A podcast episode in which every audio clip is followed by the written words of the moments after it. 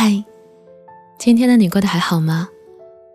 这里是半岛玫瑰，我是玫瑰。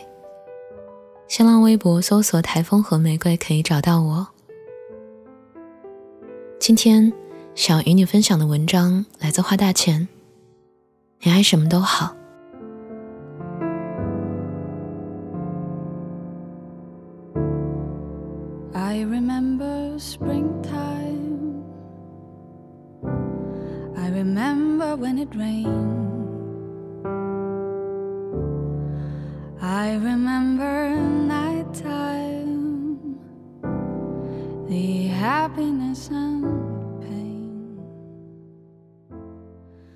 亲爱的 K，好久没给你写信，今天突然出现，是不是吓了你一跳啊？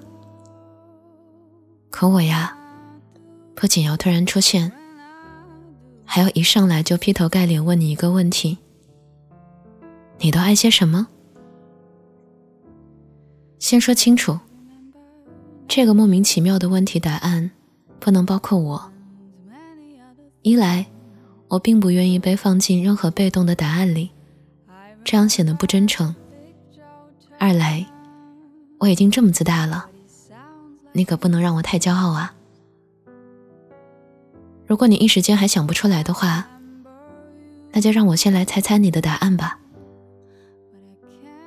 你爱玩游戏。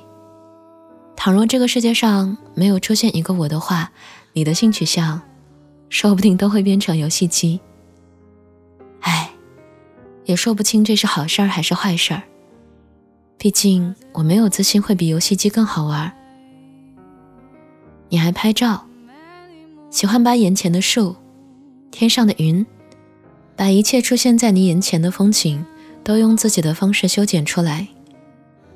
你低头研究每个物体的纹理与光影，调色、冲洗，从人生这场没有回放的电影里截出自己喜欢的图案，专注又认真。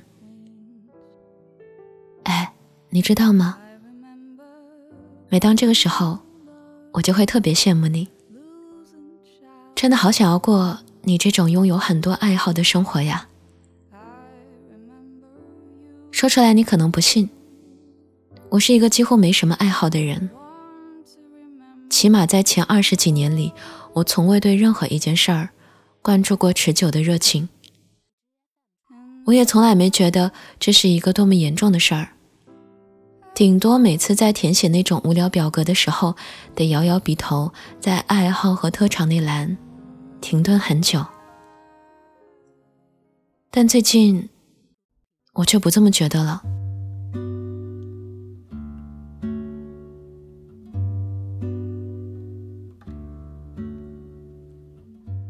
没有爱好的话，就会丧失热情。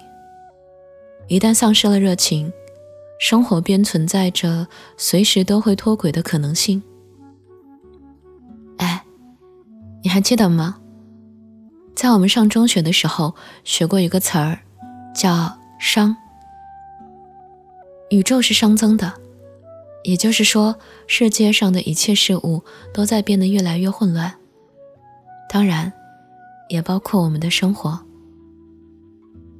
我是这个理论的忠实拥护者，毕竟我常用它解释耳机线怎么就莫名其妙缠在一起了，还有几天没打扫，房间怎么就乱成这样之类的世界未解之谜。就像毛老头说的。宇宙间的一切力量，都在处心积虑要把牛奶打翻呢。可面对打翻的牛奶，面对越变越糟糕的生活，光坐在地上哭是一点用都没有的。起码也要一边哭一边使劲把屁股往前挪一挪。再不济，也得把手伸得高高的，好让你把我抱起来，对吧？当然。和你说这些，并不是为了撒娇耍赖，只是我忽然间觉得自己似乎应该在混乱的生活中找到某种秩序，应该在一片混沌中找到某种稳定。究竟怎样才能做到这些呢？答案很简单：要么革命，要么自洽。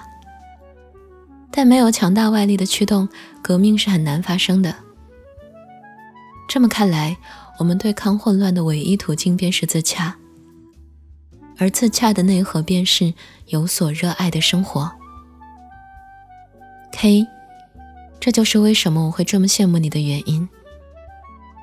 假如可以像你一样，几十年如一日的打游戏、拍照，并且丝毫不厌倦。也是好的呀，起码游戏机、相机永远诚实，永远不会离开你。起码在这个纷繁虚弱的世界里，你有两处可以栖身的地方。假如可以整日泡在健身房的话，也是好的呀。或许在外人眼中，那些机械化的体力输出是一种煎熬，但对于真正把这件事儿当做爱好的人而言，每一个动作都很畅快，每一滴汗水都是充盈。假如可以沉迷追星的话，也是好的呀。沉迷，多美的一个词儿啊！就像那首粤语歌所唱的：“不可以沉下去，总可以迷下去。”太过清醒的话，会常常不知道如何是好。人生最幸福的。难道不就是找到一处温柔之地，然后不管不顾的陷进去，再陷进去吗？爱豆这个词就更美了，简直比偶像之类的词语要美上千倍万倍。所爱之人啊，是被你捧在手心的一颗小豆豆，只要攥紧了，捏牢了，在你掌心的宇宙中，它便是专属你一个人的太阳。甚至我都好羡慕那些拥有一堆所谓不良爱好的人。哪有什么凉不凉的？只要他让你拥有热烈的去追逐某样东西的冲动，拥有了热腾腾的投身到生活中去的激情，那这件事儿便是好的。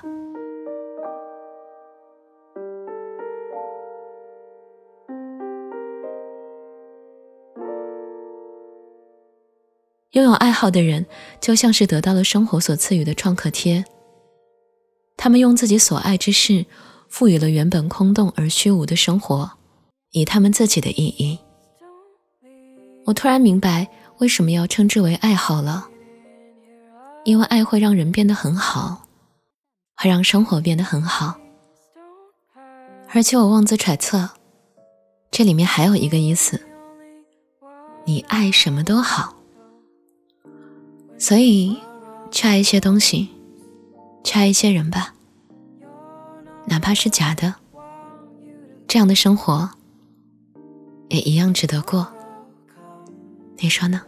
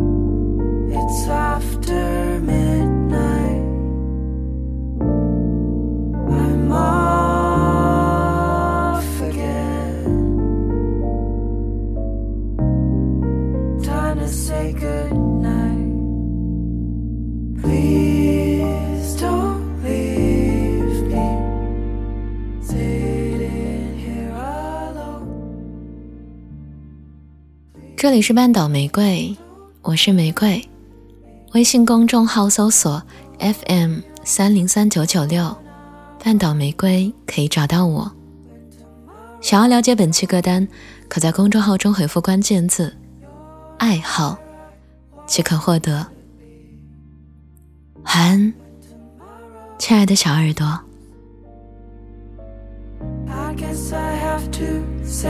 Ooh.